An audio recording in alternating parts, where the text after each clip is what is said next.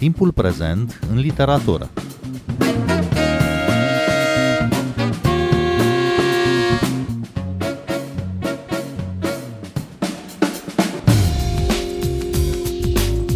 Bine v-am găsit! Eu sunt Adela Greceanu și invitata mea este scriitoarea Irina Bruma, autoarea volumului Perfect Nemulțumită, proze scurte și foarte scurte, un volum apărut la editura Cartier. Irina Bruma, bun venit la Radio România Cultural! Bună ziua, bine v-am găsit și mulțumesc mult pentru invitație! Perfect Nemulțumită este o carte scrisă la persoana a treia, având în centru un personaj feminin din zona middle class, care merge la job, la petreceri, are un partener, se ocupă cu oarecare plăcere de treburile casei, gătește, mai ales prăjituri, decorează casa și are obiceiul de a analiza persoane, situații și mai ales pe sine însăși.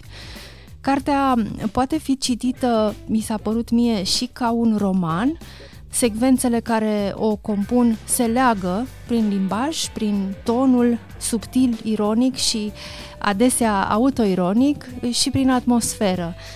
Irina Bruma, cum ai construit, de fapt, această carte? Ce ți-ai propus inițial și unde te-a dus uh, formula narrativă pe care ai ales-o până la urmă? De fapt, uh, nu știu uh, cât de mult am lucrat la construcția cărții în prima fază. Cred că mai mult a lucrat contextul asupra mea, sinceră să fiu.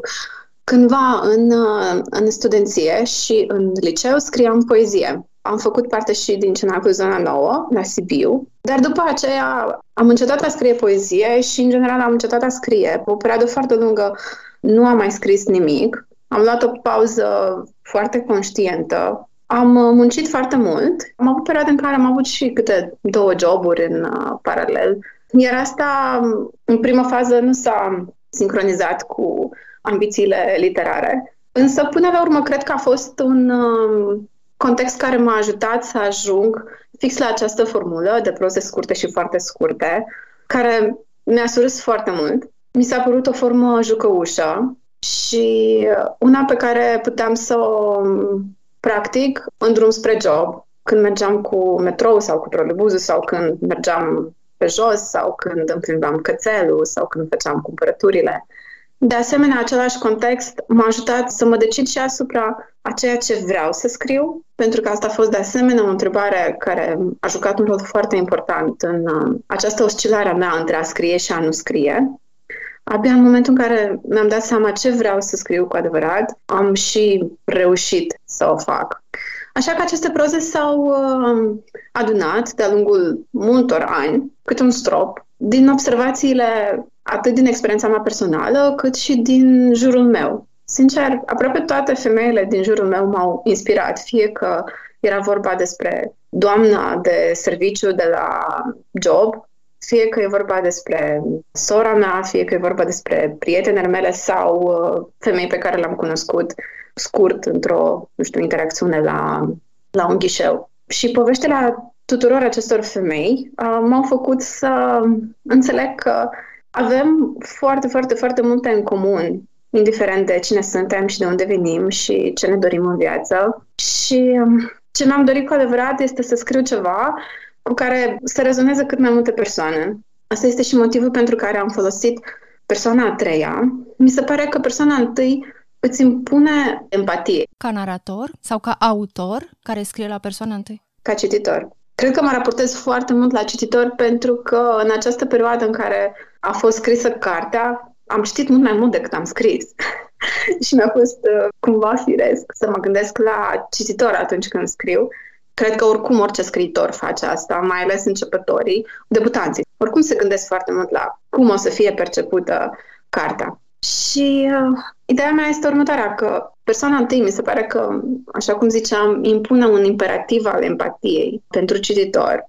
În schimb, persoana a treia îți lasă mult mai mult spațiu pentru a te regăsi în ceea ce citești. Îți lasă opțiunea de a te regăsi sau de a nu o face. Și atunci mi s-a părut că varianta de persoana a treia este mult mai flexibilă și mult mai indulgentă cu cititorul. Da, voiam să te întreb și despre opțiunea pentru persoana a treia, care mi s-a părut foarte interesantă, pentru că nu e chiar o persoană a treia obișnuită pe care o citim uh, în proza contemporană sau mai puțin contemporană, mie mi s-a părut că totuși această persoană a treia camuflează persoana întâi. Cum ți-a ieșit asta? Nu știu, îți mulțumesc. Sper că mi-a ieșit într-adevăr, așa cum zici. Mi s-a părut că sună mai bine, în fond. Ai încercat să scrii la persoana întâi? Ai avut curiozitatea cum ar suna dacă aș pune textul la persoana întâi? Da, da, prozele multe dintre proze au fost uh, rescrise de câteva ori și în aceste rescrieri au trecut și prin forma la persoana întâi și prin forma la persoana a treia, apoi din nou la persoana întâi. De fapt, asta mi-a plăcut cel mai mult în procesul de scriere a cărții, să mă joc cât mai mult cu textul. Poate nu se vede, nu cred că e ceva care în, în rezultatul final se vede această joacă, dar pentru mine a contat foarte, foarte mult. Nu mizam pe ideea de a publica atunci când am scris textele. Nu mizam pur și simplu pentru că era extrem de departe de mine această idee. Și abia în momentul în care s-au strâns suficient de multe texte, mult mai multe decât, decât au ajuns să fie în carte, am reușit să fac un pas în spate și să le văd ca făcând parte dintr-un ciclu și să reușesc să le selectez, să le editez, să mă joc cu ele și a fost un proces foarte creativ, foarte interesant, plăcut. Și în fond cred că am ales persoana a treia inclusiv, pentru că mi s-a părut că sună mai, sună mai bine. Sună mai bine, spui tu, dar uh, pune și acea distanță despre care vorbeai și prin distanță se acumulează cumva în ironie și în autoironie.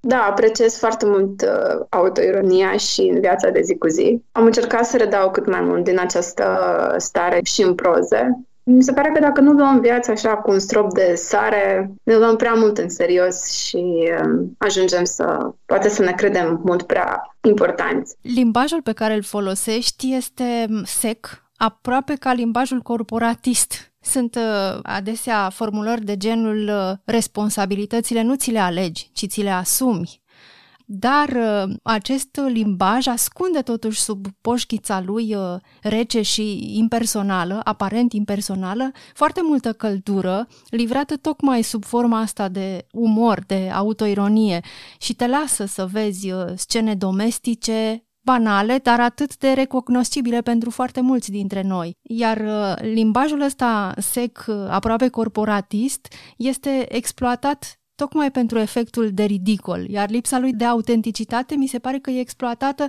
tocmai în favoarea autenticității, pentru că până la urmă, printre rânduri, asta citim, neliniștea, omenescul, micile îngrijorări de zi cu zi, din care e compusă până la urmă viața. Cum ai ajuns la acest limbaj? În primul rând îți mulțumesc mult că ai simțit uh, tot ceea ce ai spus. Uh, într-adevăr, așa, așa este.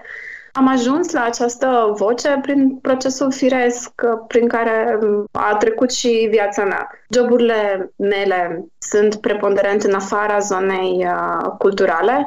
În momentul de față sunt în concediu de creștere copil, dar înainte de a fi uh, născută pe Catrina, lucram în domeniul bancar. Înainte de asta am lucrat într-o organizație non-guvernamentală care se axa pe proiecte educaționale timp de patru ani. N-are rost să merg uh, foarte mult în spate în istoricul meu uh, profesional, dar uh, acest context m-a ajutat să-mi formez această voce. Pur și simplu, cred că am lăsat viața să mă inspire, cum spuneam. Sper că am reușit să împrumut această voce pe care am format-o foarte multor femei din jurul meu. Și sunt recunoscătoare că am putut să împrumut din poveștile fiecăreia pentru a face viața acestui personaj din carte cât mai recognoscibilă, așa cum ai spus și tu, fără a știrbi din uh, autenticitate și fără a renunța la propria mea poveste. Poate persoana a treia a fost uh, un semn al neasumării elementului autobiografic, dar nu, nu este cel mai important argument pentru alegerea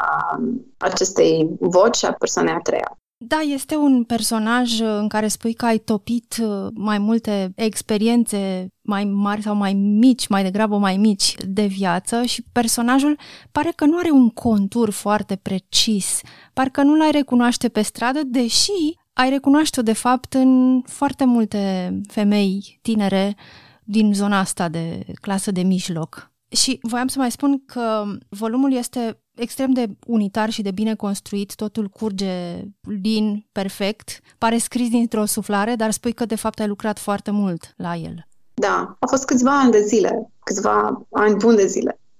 Sincer, asta este și provocarea mea în discuția noastră, pentru că prozele a fost scrisă cu mulți ani de zile în urmă, iar între timp um, eu am devenit mamă, iar acest eveniment a delimitat foarte, foarte puternic tot ce s-a întâmplat până la nașterea Catrinei și uh, ce se întâmplă acum după. Și pe de o parte, publicarea cărții în sine a durat foarte mult, inclusiv din cauza pandemiei, Apoi s-a decalat și din cauza războiului de invazie a Ucrainei și, de fapt, din momentul în care am avut uh, manuscrisul gata, până să fie publicat, a durat mai mult de un an și jumătate, după care, simplu fapt că l-am scris mulți ani în urmă, mă împiedică cumva să, să mai aduc aminte foarte, foarte bine sau să-mi fie foarte ușor să reintru în această stare ca să răspund la întrebările tale cât mai uh, ușor. Sincer, cartea acum îmi pare scrisă efectiv în altă viață, dar mă bucur că a fost scrisă. Pentru mine e un um, eveniment foarte important. Am așteptat foarte mult timp apariția acestei cărți. Cred că această distanță impusă de decalaje și de timp parcă mă face să o văd uh, ca pe o entitate cu o viață a ei. Probabil toți scriitorii simt asta într-o oarecare măsură față de cărțile lor, dar pentru mine este cu atât mai puternic sentimentul, pentru că um, viața mea s-a schimbat foarte mult din momentul în care scriam prozele respective. Dar mă bucur că prozele curg bine. În lectură ți s-a părut că um, totul este scris așa dintr-o răsuflare Voiam să mai spun um, să nu rămână cititorii sau, mă rog, cei care ne ascultă cu impresia că sunt uh, descrise aici uh, scene neimportante și, de fapt, uh, nu se vorbește despre lucruri foarte serioase, că există și pasaje neliniștitoare în carte. O să dau un scurt citat. Fața ei transmite mesajul că nimic, nimic nu este în afara puterilor sale, căci ea este, mereu, mereu, o urmașă a unui stră-străbunic care s-a întors de trei ori pe jos din Siberia și a unei străbunice care a supraviețuit în două rânduri foametei. Chiar dacă ceea ce poate fi alarmant se scurge rapid în autoironie. Ironia asta funcționează ca un paratrăznet aproape în cartea ta. Scurge mereu uh, toate tensiunile. Cum ai obținut acest efect? Cum ziceam, dacă nu iei uh, viața cu un strop de sare, e posibil să ți se scurgă printre degete. Cred că a fost un mecanism de adaptare sau slash apărare pe care l-am dezvoltat de-a lungul anilor. Ironia și autoironia. Sunt uh, în fond în această privință fiica tatălui meu care m-a obișnuit de mică cu umorul. Am apreciat întotdeauna umorul. Probabil asta a fost uh, felul în care am făcut uh, dintotdeauna față situațiilor uh, stresante, situațiilor mai puțin plăcute, situațiilor uh, limită, doar cu umor. Asta e felul meu de, de a gândi. Nu e nicio enigmă, de fapt, în, în această privință la capitolul Vocea personajului, pentru că această autoironie mi-e foarte specifică și mi-a fost ușor să o împrumut.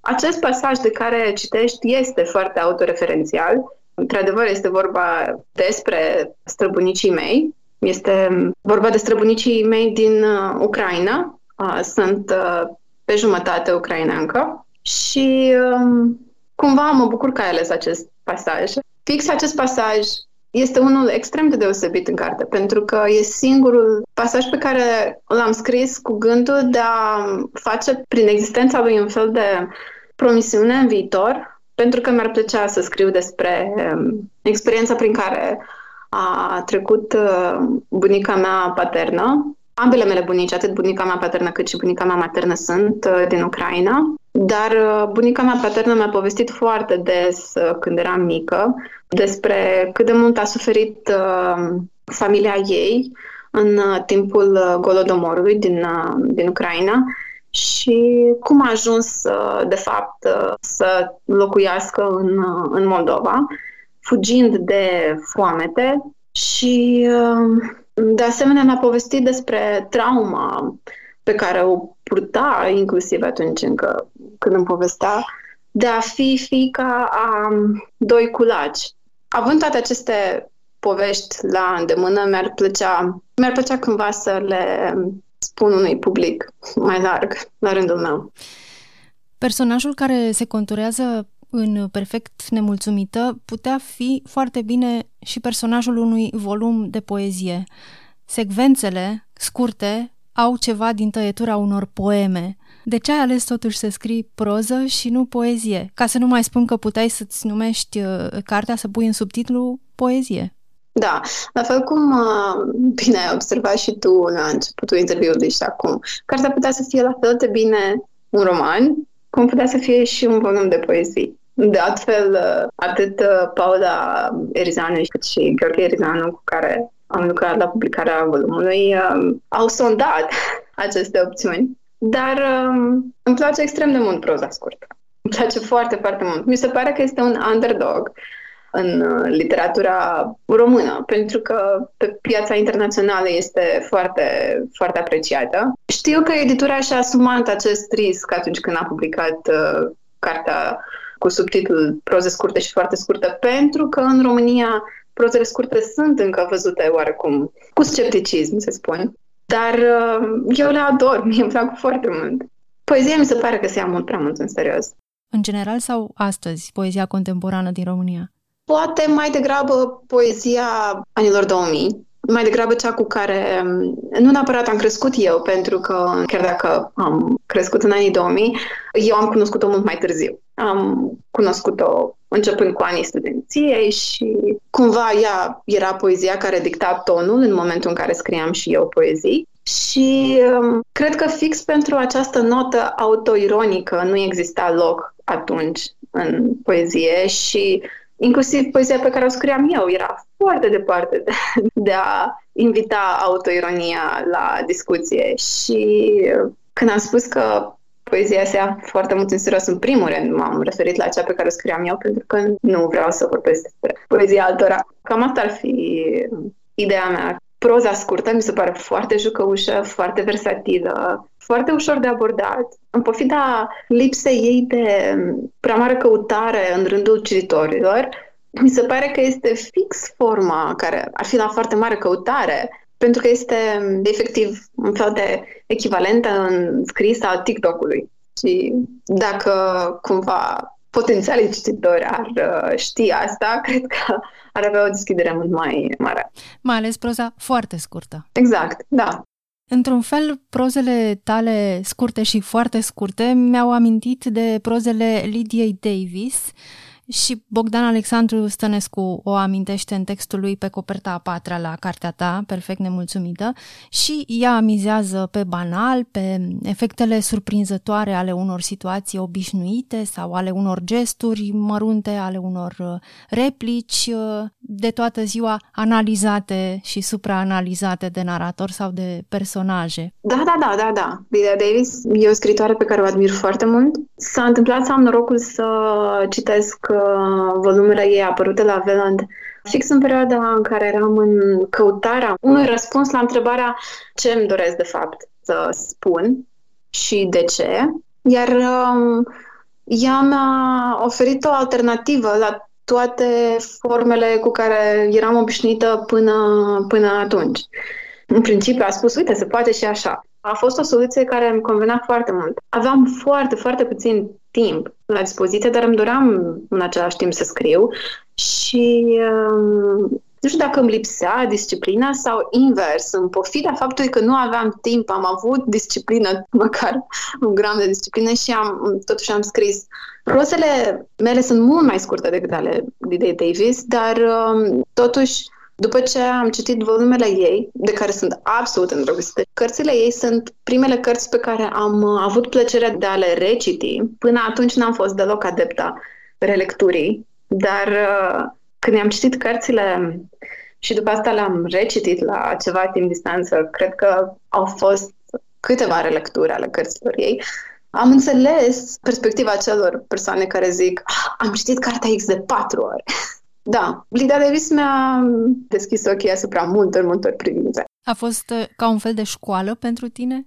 Poate școală este mult prea mult spus, dar într-adevăr uh, cred că ai dreptate dacă te referi la un fel de exercițiu. Da, categoric, categoric. Un exercițiu în care te angajezi conștient. Da, foarte des, prima lectură, cea de plăcere, lasă deoparte multe elemente și abia prin relectură um, ajungi să le observi, să le apreciezi, să le înțelegi dar poate că totuși ai dreptate referindu-te la um, cărțile ei ca la o școală, pentru că, în fond, eu uh, nu sunt absolventă de litere. Asta a fost unul din motivele pentru care am publicat atât de târziu, am debutat atât de târziu.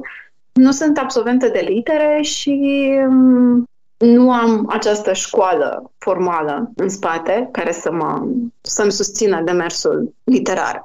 Sunt absolventă de sociologie și studii culturale și mi se părea că sunt foarte departe de literatură. Și ce alți autori mai sunt importanți pentru tine? Mi-e foarte greu să răspund la această întrebare, pentru că, în general, în ultimii ani, lecturile mele s-au uh, axat uh, mult mai mult în domeniul, uh, în secțiunea de parenting cărților. Trebuie să mă gândesc puțin. Pentru că e o diferență foarte mare între întrebarea ce autori sunt importanți și ce autori îți plac. Cred că, de asemenea, în materie de școală, așa cum, așa cum Lydia Davis m-a școlit, cred că m-a școlit, sincer, și Knausgard. Chiar dacă pare foarte, foarte puțin probabil și la polul absolut opus, da, Knausgard a fost o, o mare, mare inspirație. El scriind la persoana întâi, asumat, cu asupra de măsură. Da, dar sincer, îți spun, nu mi se pare că sunt două demersuri care nu pot coexista. Alegerea de a scrie la persoana treia nu este despre neasumare. Pur și simplu mi s-a părut că ofer mai multă libertate cititorului de a, de a plonja în uh, realitatea pe care o descriu. Și este alegerea lui dacă vrea să se regăsească sau să pur și simplu reflecteze asupra momentelor pe care le descriu. Da, Knausgaard scrie la persoana întâi foarte asumat, foarte biografic. De asemenea, nu este cazul meu, nu scriu exclusiv autobiografic, dar pur și simplu scrisul lui m-a inspirat foarte mult, îmi place foarte mult ce scrie. Felul în care scrie, cred că am învățat de la el instrumentul sondării. Cred că asta e ceea ce m-a învățat. Și de asemenea a rememorării, să reiau același eveniment pe care l-am văzut sau pe care l-am mărturisit sau pe care l-am trăit și să trăiesc din, din nou pentru a putea scrie. Proust, de asemenea, foarte, foarte, foarte mult. Există scriitori, nu știu dacă este în continuare a întrebării tale răspunsul meu, dar uh, mi-a venit această senzație puternică. Există scriitori care, chiar dacă scriu foarte diferit de stilul tău sau de intenția ta sau care scriu despre subiecte care sunt foarte departe de subiectul tău, totuși reușesc să te inspire, să te facă să te ridici de pe canapea unde citești și să iei un pic și să notezi pe un capăt de hârtie ceva ce ți-a venit puternic în gând atunci când citeai cartea lor. Și cred că asta este o, o chestie excepțională, absolut excepțională. Și eu poate doar datorită unor astfel de scriitori am reușit să, să adun acele proze. Irina Bruma, cum a fost uh, să publici o carte, ba chiar o carte de debut, într-o perioadă atât de complicată, cu pandemie, cu un război uh, la granița României, la o editură din Republica Moldova, o țară aflată și mai aproape de un conflict atroce? A fost complex. Probabil dacă nu începeam demersul de publicare înaintea războiului, uh, ar fi fost aproape imposibil atât din punct de vedere personal, pentru că m-a afectat foarte mult războiul, cât și din punct de vedere obiectiv ar fi fost mult, mult mai greu și procesul s-ar fi decalat și mai, și mai mult. Cum spuneam, cartea era pentru că să apară mult, mult mai devreme decât a apărut și s-a decalat publicarea inclusiv din cauza războiului din, din Ucraina. Le sunt foarte recunoscătoare celor de la editura Cartier care au fost uh, alături de mine în acest uh, proces și care au lucrat cu mare drag la volum. Ultimul schimb de mail-uri cu Emilian un uh, referitor la detaliile BT-ului a fost chiar în noaptea de dinaintea începerii războiului. Și um, după asta lucrurile au dat o pauză. Da. Și totuși um, editura um, a reușit să se redreseze destul de, de repede. Cu toții ne adaptăm la această realitate. Cred că în continuare ne adaptăm cu știrile din fiecare zi, chiar dacă războiul nu mai este acel lucru care ne ține, nu știu, cred că pe toți ne-a ținut cu ochii în știri non-stop timp de câteva săptămâni, luni întregi, eram cu sufletul la gură. Și pandemia. Astăzi aproape că nu mai discutăm despre pandemie, nu? Dar uh, merită să ne aducem aminte ce factor stresant a fost uh, și încă este pentru cei care trec prin boală. E o consecință pe care um, vrem, nu vrem, cu toții nu, nu asumăm. Acest, nu știu cum să o numesc, disconfort e mult prea puțin spus, dar nu îmi vine alt cuvânt. Disconfortul de a nu uh, reuși să faci lucrurile așa cum ți-ai propus sau cum îți imaginai că vor fi. Și asta vreau să zic. Disconfortul de a fi publicat cartea cu un an mai târziu, cu un an jumate, nu mai știu cât, este insignifiant în raport cu pierderile prin care trec oamenii. Chiar dacă mi-aș fi dorit cartea să apară mai, mai repede, chiar dacă mi-ar fi plăcut, nu știu, să apară într-o perioadă în care aș fi putut să fac multe lansări sau, de exemplu, înainte de a fi născut pe Cati, când aveam mai mult timp, efectiv mai mult spațiu mental pentru această carte, poate mai multă coerență. nu pot să fac nimic în această privință și contextul meu personal nu e nimic în comparație cu, cu ce se întâmplă pe plan mondial. Da, evident, mi-ar fi plăcut să ajut mai mult cartea prin niște lansări um, fizice, să aibă parte de un context mai liniștit, care să ofere poate și mai multă vizibilitate cărții. Dar um, asta e, asta e, nu știu, fiecare carte are calea ei și um, noi merită să facem tot eforturile, dar în fond sunt mult prea puține lucruri care sunt cu adevărat în puterea noastră de influență. Irina Bruma, îți mulțumesc tare mult pentru această discuție și îi invit pe ascultătorii noștri să citească volumul tău, Perfect Nemulțumită, apărut la editura Cartier. Eu sunt Adela Greceanu, cu bine, pe curând!